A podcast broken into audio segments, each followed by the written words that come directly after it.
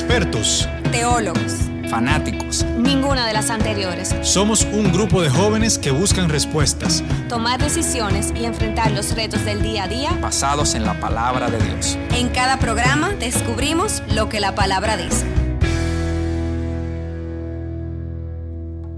Hola a todos en un nuevo episodio de La Palabra Dice. Aquí estamos reunidos una vez más, Carla Pichardo, Luis Toral y su servidora, Alejandra Fuertes. Bueno, acá, Kaki, para que no haya confusión. bueno, hoy tenemos un tema eh, liderado por nuestro hermano Luis Toral. Luis, ¿de qué vamos a hablar en este día? Bueno, saludando a todos. En el día de hoy vamos a compartir un poco sobre un tema que muchas veces cuando empezamos a buscar de Dios, estamos como que confundidos de cómo es que vamos a lograr tomar las decisiones que necesitamos tomar, siempre guiados por la palabra de Dios. Entonces, en el tema de hoy vamos a hablar, para la redundancia, de tomando las decisiones correctas. Y cuando hablamos de tomar las decisiones correctas, nos referimos a cualquier cosa, cualquier ámbito de nuestras vidas, ya sean cosas pequeñas, sencillas o ya sean cosas muy importantes. Nuestra pastora nos enseña que cuando conocemos al Señor, bueno, en nuestras vidas en general realmente, hay tres decisiones que son sumamente importantes, que son fundamentales en nuestras vidas. Y la primera es, ¿a qué Dios voy a servir? La segunda, ¿qué voy a estudiar? Y la tercera es con quién me voy a casar. Esos son las, digamos, los tres pilares para la vida de cualquier persona, que, que, son decisiones de suma importancia, pero eso no quiere decir que no haya otras decisiones que vengan ligadas con la primera, que es a quién, a qué Dios voy a servir. O sea, ya cuando decido y recibo a Jesús como mi Señor, como mi Salvador, entonces de ahí en adelante todas mis decisiones, todas mis, como que las cosas que tengo que hacer, tienen que estar guiadas por Él. Y la palabra de Dios dice en Salmos 21, 25, perdón, 12, ¿quiénes son los que temen al Señor? Él les mostrará el sendero que deben elegir.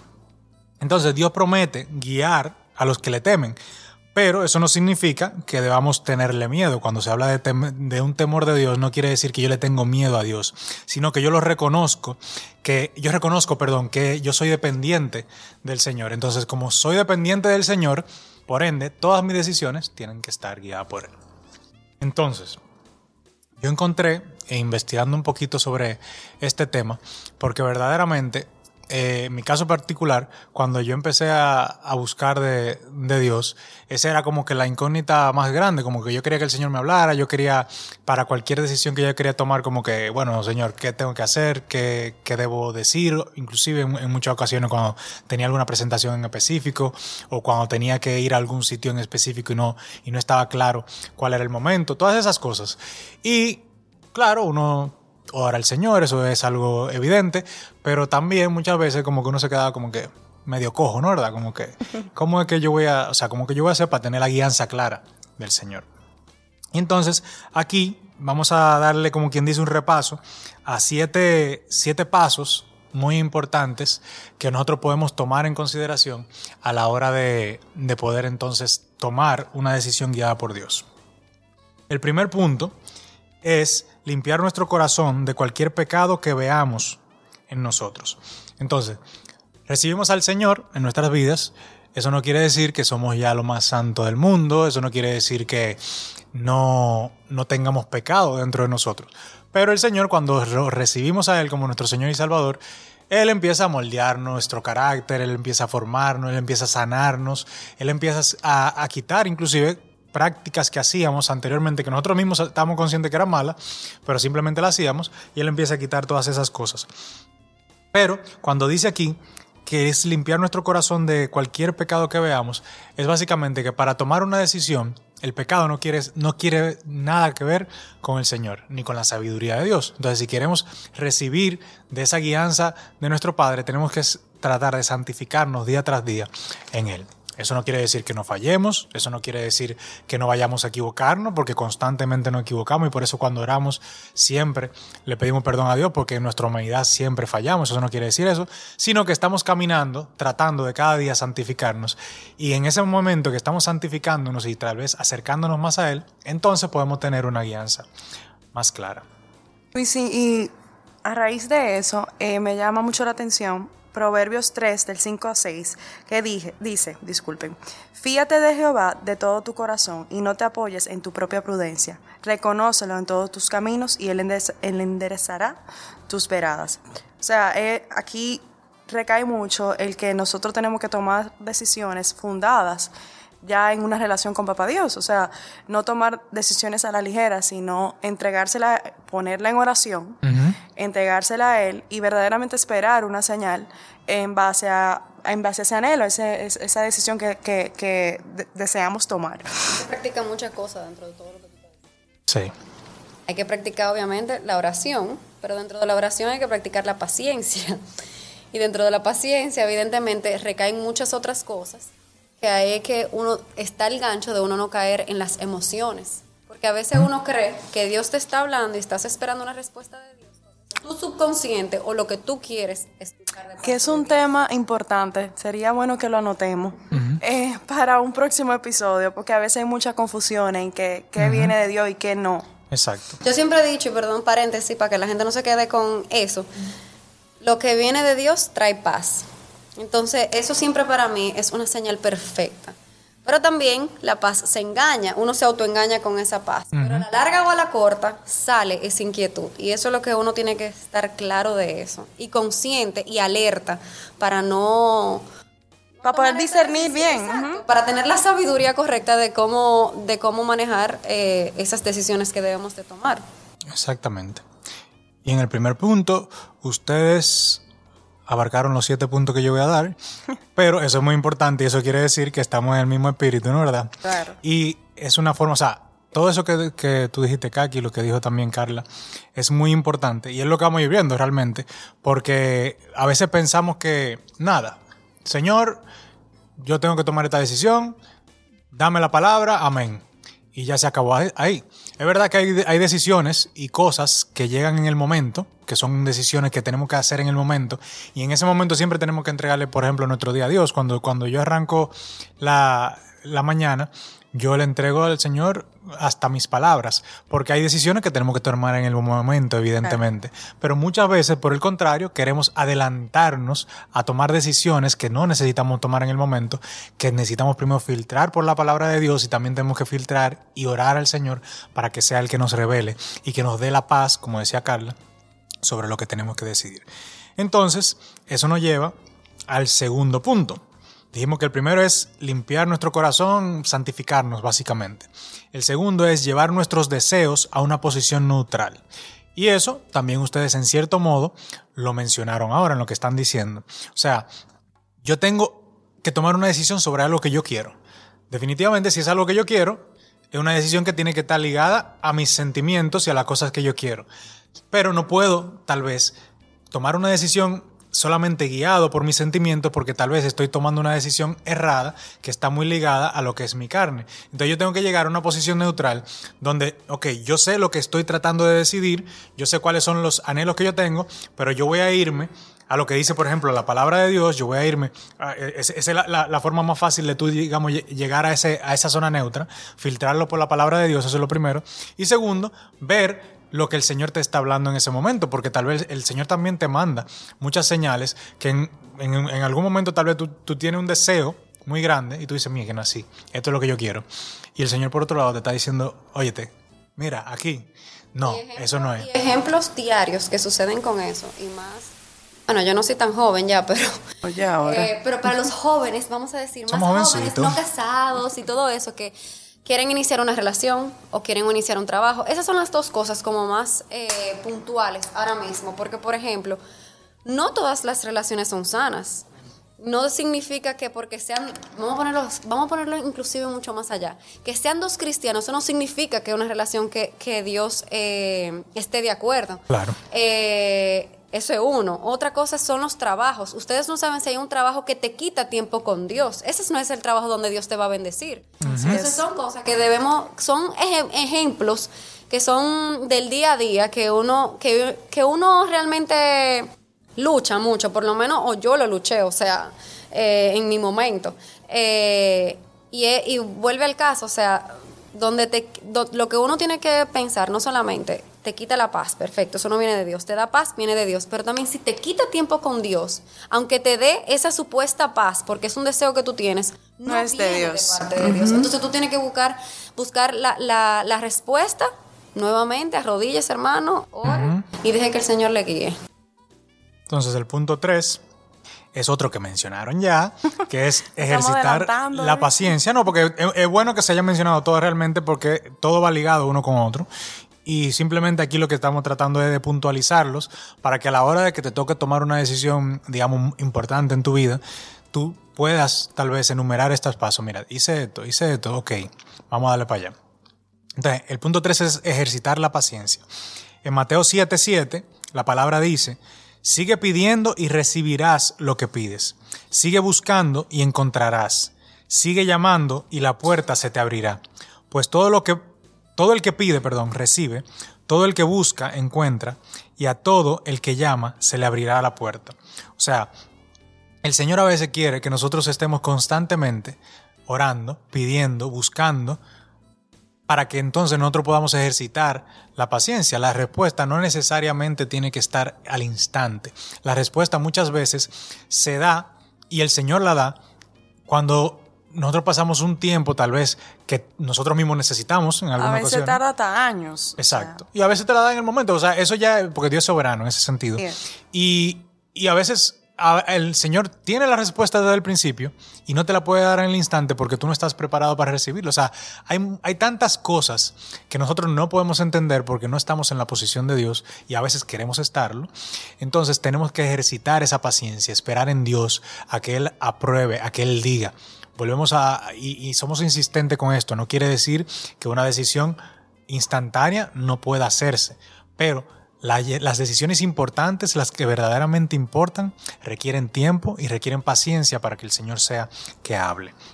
También el Salmos 27:14 dice, eh, referente a esto de la paciencia, espera con paciencia al Señor, sé valiente y esforzado. Sí, espera al Señor con paciencia. O sea, hay que esperar con paciencia la respuesta del Señor. El Señor siempre va a llegar y el Señor no llega tarde, como decimos. O sea que esto es un punto muy importante. Y yo creo que tal vez es un punto de los más complicados. Personalmente, esa parte es la que más me trabaja a mí, porque yo cuando tengo una decisión, como que yo soy muy psicorrígido a veces, entonces como que quiero ya...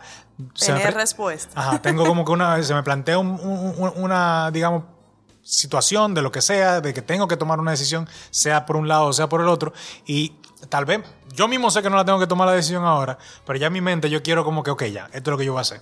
Sin embargo, el Señor no quiere eso, el Señor quiere que nosotros esperemos a que Él hable. Entonces, el punto 4, un punto también que han mencionado, y que ese punto yo lo mezclaría un poco, porque el punto 4 es estar alerta a la presión. Muchas veces nos dejamos llevar por presiones, ya sea externas o presiones internas, para tomar decisiones equivocadas. Vamos primero con la más fácil, que es la presión interna. O sea, la presión interna son las que nosotros mismos nos ponemos. Carla hablaba de, de una relación, por ejemplo. Eh, una relación muchas veces tú involucras mucho los sentimientos. Esas son las decisiones tal vez que más sentimientos pueden tener involucradas. Y muchas veces nosotros internamente nos presionamos nosotros mismos a tomar una decisión en pos de mis sentimientos. Aunque muchas veces nuestra misma mente nos está diciendo otra cosa, pero como que el corazón quiere eh, darle un bloqueo a la mente y, y tomar la decisión independientemente de todo eso. Y eso es parte de la presión interna. Por otro lado, están las presiones externas, que muchas veces hay decisiones que son de conocimiento de otras personas, de amigos, de allegados tuyos, familiares que quieren lo mejor para ti, pero no necesariamente tienen la respuesta correcta a la decisión que tú tienes que tomar. Por eso, digo que es bueno mezclarlo porque no es bueno la presión externa, no es bueno dejarte llevar por lo que te dice las personas de fuera, aunque tengan una buena intención o aunque deseen lo mejor para ti. Pero sí es bueno también aconsejarse y dejarse aconsejar dentro de este mismo punto por personas que estén guiadas también por Dios, que tengan a Dios y que sean también, eh, tengan ese don de consejería, tengan esa autoridad también para darte ese tipo de consejo. Y también tú puedas ver que verdaderamente viene de Dios ese, ese consejo, porque muchas veces hay cosas que no vemos nosotros mismos en nuestro, en nuestro propia, digamos que humanidad, pero el Señor envía a personas O que sea, que es válido consultar, Claro. eh, eh, o sea, en confianza, tú sabes, obviamente, como tú decías, en un hermano que, que esté en la misma página que uno, o sea, que sea cristiano, en una pastora, en un líder, o sea, que, porque a veces también esa presión viene, dado que queremos tener, o sea, no, no, no, no, o sea, nos llena de, ¿cómo digo? O sea, nos presiona mucho porque lo tenemos en nuestro interior y no lo podemos, no nos podemos desahogar con un hermano, porque a veces entendemos que no, espérate, esto más- esto, esto es algo íntimo, esto es mío, déjame no consultarlo con otra gente, pero es válido entonces. Claro, si está dentro de tu corazón y, Sí. y así tú deseas, consultarlo con alguien que te pueda dar verdaderamente esa, eh, ese, ¿cómo Sí, te digo? eh, Ese respaldo eh, cristiano, esa guianza cristiana. Sí, no, y, y- y eso, esa es la diferencia, yo creo. Una cosa es tú buscar el consejo y otra cosa es tú recibir una presión externa de parte de personas sin tú ni siquiera estar buscando ese consejo. Sí. Tú tienes que ser sabia en buscar el consejo de la persona correcta. Eh, Pero no necesariamente porque una persona eh, sea una persona tal vez que, que tenga algún tipo de conocimiento sobre el tema y venga simplemente a, a darte una opinión porque sí, es una opinión que venga de Dios, porque normalmente las cosas no son así, porque el Señor es un, un Dios de orden. Orden. Entonces, la consejería es buena cuando tú la buscas y es buena cuando tú sabes dónde buscarla. Es mala cuando entonces tú empiezas a recibir todo lo que, todos los ataques que digamos que vienen desde fuera, que son siempre para tu bien. Ojo, eso, eso, eso es lo más importante. Tal vez no sea una persona queriendo hacerte daño, puede ser una persona queriendo hacerte daño, pero también puede ser una persona que te ama y que quiere lo mejor Claro. para ti, pero tal vez no está viendo el panorama completo. Entonces, el punto 5 de los puntos que ya mencionaron, y creo que yo creo que está en un número 5, pero es el más importante, lo mencionamos en cada uno de los puntos, y es que hay que perseverar en la oración. Primera de Tesalonicenses 5:17 dice, orad sin cesar. No dice or- ora y ya, terminaste. Dice orad sin cesar. O sea que es importante que cuando tú estés en medio de una decisión, tú estés orando constantemente. Oraste, no recibiste ninguna respuesta, sigue orando. No la recibiste, sigue orando, porque el Señor recibe todo ese depósito de oración y asimismo en su momento también te va a dar la, la- la respuesta. Recompensa. Entonces ahí tú tienes una mezcla de que tú estás orando, pero también tienes que desarrollar la paciencia que hablamos al principio. Dentro de esa oración, Él también está moldeando tu carácter y tus Claro. pensamientos para poder tomar la decisión correcta. Pero también va moldeando tu carácter a favor de lo que Dios va a hacer contigo, de la respuesta que te vaya a dar. Y no, eso, o sea, es muy importante. Hasta en la misma oración, o sea, tenemos que perseverar, como dijimos, pero hasta en la misma oración es importante dejar que el Señor sea el que guíe tu oración. O sea, tú empiezas orando, o sea, tú, tú tienes una petición, tú tienes una decisión que tomar, tú tienes algo que tú quieres presentar al Señor, tú se lo vas a presentar y se lo vas a plantear. Ok, el Señor no te respondió, tú sigue, tú sigue. Pero el Señor va moldeando inclusive hasta esa misma oración. Y, y si tú date cuenta, a través de la oración, tú estás empezando a moldear la respuesta que el Señor te va a dar. Y eso solamente es cuando dejamos que, las, que la oración sea guiada también por el Espíritu Santo de Dios. Y uno ora por eso. Exacto. Porque sea Y- guiada por él. Y, mucha, y la palabra dice, no me acuerdo dónde lo dice, pero dice, porque, porque qué oramos no sabemos, o sea, más el, el Espíritu gime con, señales indecibles, algo así que dice la palabra, no, me acuerdo bien. Pero es eso, básicamente, cuando estamos en una oración y nos metemos con Dios ahí en ese momento en oración, constantemente, llega un momento que el mismo Señor es el que va a, a ir moviendo, y eso es parte de la guianza y de la respuesta del Señor. El punto 6, ya vamos por el sexto, estamos terminando. El punto 6 es descansar en la promesa de Dios. O sea, leemos la palabra de Dios, empezamos a, a- a ver todas las cosas que el Señor tiene para nosotros, pero muchas veces, cuando nos llega el momento de tomar una decisión, dudamos de lo que el Señor... Desconfiamos. eh, Exacto, desconfiamos de lo, que, de- de lo que el Señor puede hacer y de, y de la grandeza de Dios.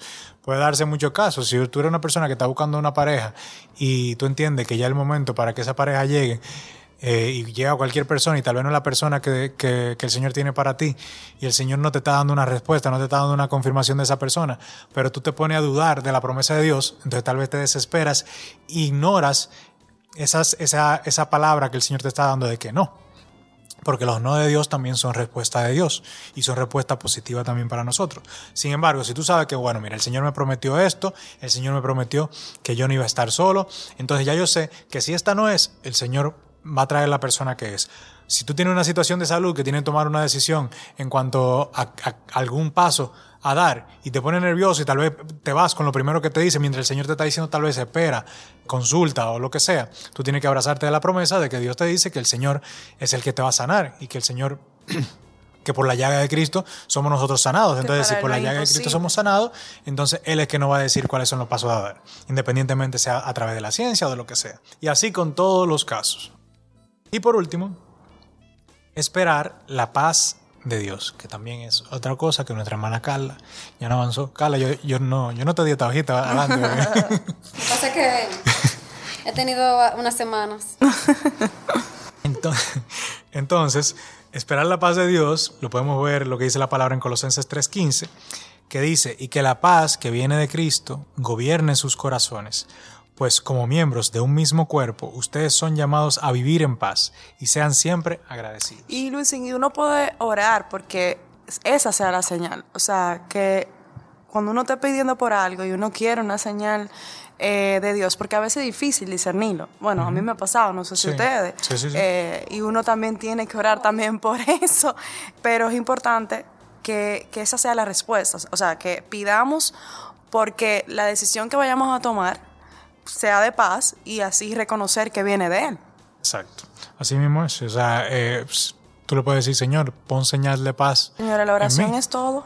Sí, sí. O sea, la pusimos como un punto, pero está Estamos exacto, en estamos in the circle. Entonces, nada, tú, tú le pides, Señor, mira, dame, yo, yo necesito una señal de paz en, en, este, en este punto, en esta decisión que tengo que tomar. Mira, ya yo creo que esto es lo que yo tengo que decir, eh, que, te- que este es el camino que tengo que tomar, pero yo necesito que tú seas confirmándome con una señal de paz. Es una oración que tú estás haciendo y la señal de paz llegará o no llegará si no es la decisión que el Señor quiere que tú tomes. Todos estos pasos son muy importantes a seguir, no necesariamente van en ese mismo orden, simplemente son pautas que tú tienes que ver, que si tú estás, por ejemplo, viéndolo de, de lo- los siete puntos para resumir, si tú en el punto uno sientes que no estás santificado, que estás en este momento un poco alejado del Señor, trata de no tomar ninguna oración y apártate, un- oye, ninguna oración. Toma mucha oración, pero no tomes una decisión si no te apartas con el Señor para que puedas entonces ser verdaderamente guiado por Él. Entonces, eso te va a llevar a tu ir a un punto neutral, a que ya deje de ser tu yo, tu ego, el que esté hablando sobre la decisión, sino que ya tú estés, digamos que alineado a, a lo que el Señor quiere. Tú empiezas a, ejercitar la paciencia, a no desesperarte, queriendo tomar una decisión eh, apresurada. Tú empiezas a estar alerta también por si, llegan dardos del enemigo, ya sea internos o externos, que quieren, digamos que boicotear la decisión que ya tú estás empezando a tomar. Perseveras en la oración, aun cuando todavía no has visto re- respuestas. Estás confiado de lo que el Señor te va a decir a través de las promesas que ya Él te dio. Y esperas a que la paz de Dios sea la que te confirme. Una cosa muy importante, que la paz en hebreo, o en griego, perdón, quiere decir unidad. Entonces, la paz de Dios quiere decir que es cuando tú estás en una unidad plena con Él. Entonces, cuando tú sientes esa paz, quiere decir que esa decisión que tú vas a tomar está totalmente alineada con la del Señor. Muy bien. Ah, yo pensaba que tú ibas a decir algo. No, muy bien. Eh, aprendí algo nuevo. no, no, de verdad que, que estos siete pasos son bastante, son muy importantes. Verdaderamente lo, lo, lo abundaste muy bien. Vi cómo todo gira en, en orar, o sea, en, en, en- en dedicarle unas, unas buenas horas en la mañana, en la noche, o sea, cuando uno, se, uno esté más cómodo, orar y, y confiar, porque a veces oramos, pero desconfiamos, o sea, que ahí no estamos en nada. Dice la palabra que cree en lo que tú estás orando para que se te sea dado. Y bueno, finalmente ya para cerrar, hemos visto todo esto de cómo tomar decisiones correctas de Dios, digamos, ¿no? ¿Verdad? Guiado por el Señor. Pero, ¿por qué tenemos que, digamos, eh, preocuparnos por tanto paso, por tanta, o sea, pensar tanto una cosa para tomar una decisión? Y es que cuando estamos dejándonos llevar por el Señor y cuando el Señor tiene planes con nosotros, como tiene con, con cada uno de nosotros, entonces lo mejor es dejar que sea el Señor el que guíe nuestros pasos, porque mira, el Señor te va a dar libre albedrío, tú puedes tomar la decisión y no quiere decir que esa decisión Él va a decir que no, porque él, el Señor es un caballero. Sin embargo, si tú tienes un llamado, si tú tienes un propósito, si la voluntad de Dios es que tú camines por un lugar, a veces cuando tomamos decisiones equivocadas, entonces estamos boicoteando ese, plan de Dios. Muchas veces no lo vemos porque pensamos que son decisiones que tal vez no tienen nada que ver. Pero la palabra de Dios dice en Proverbios 19, 21, puedes hacer todos los planes que quieras, pero el propósito de Dios prevalecerá.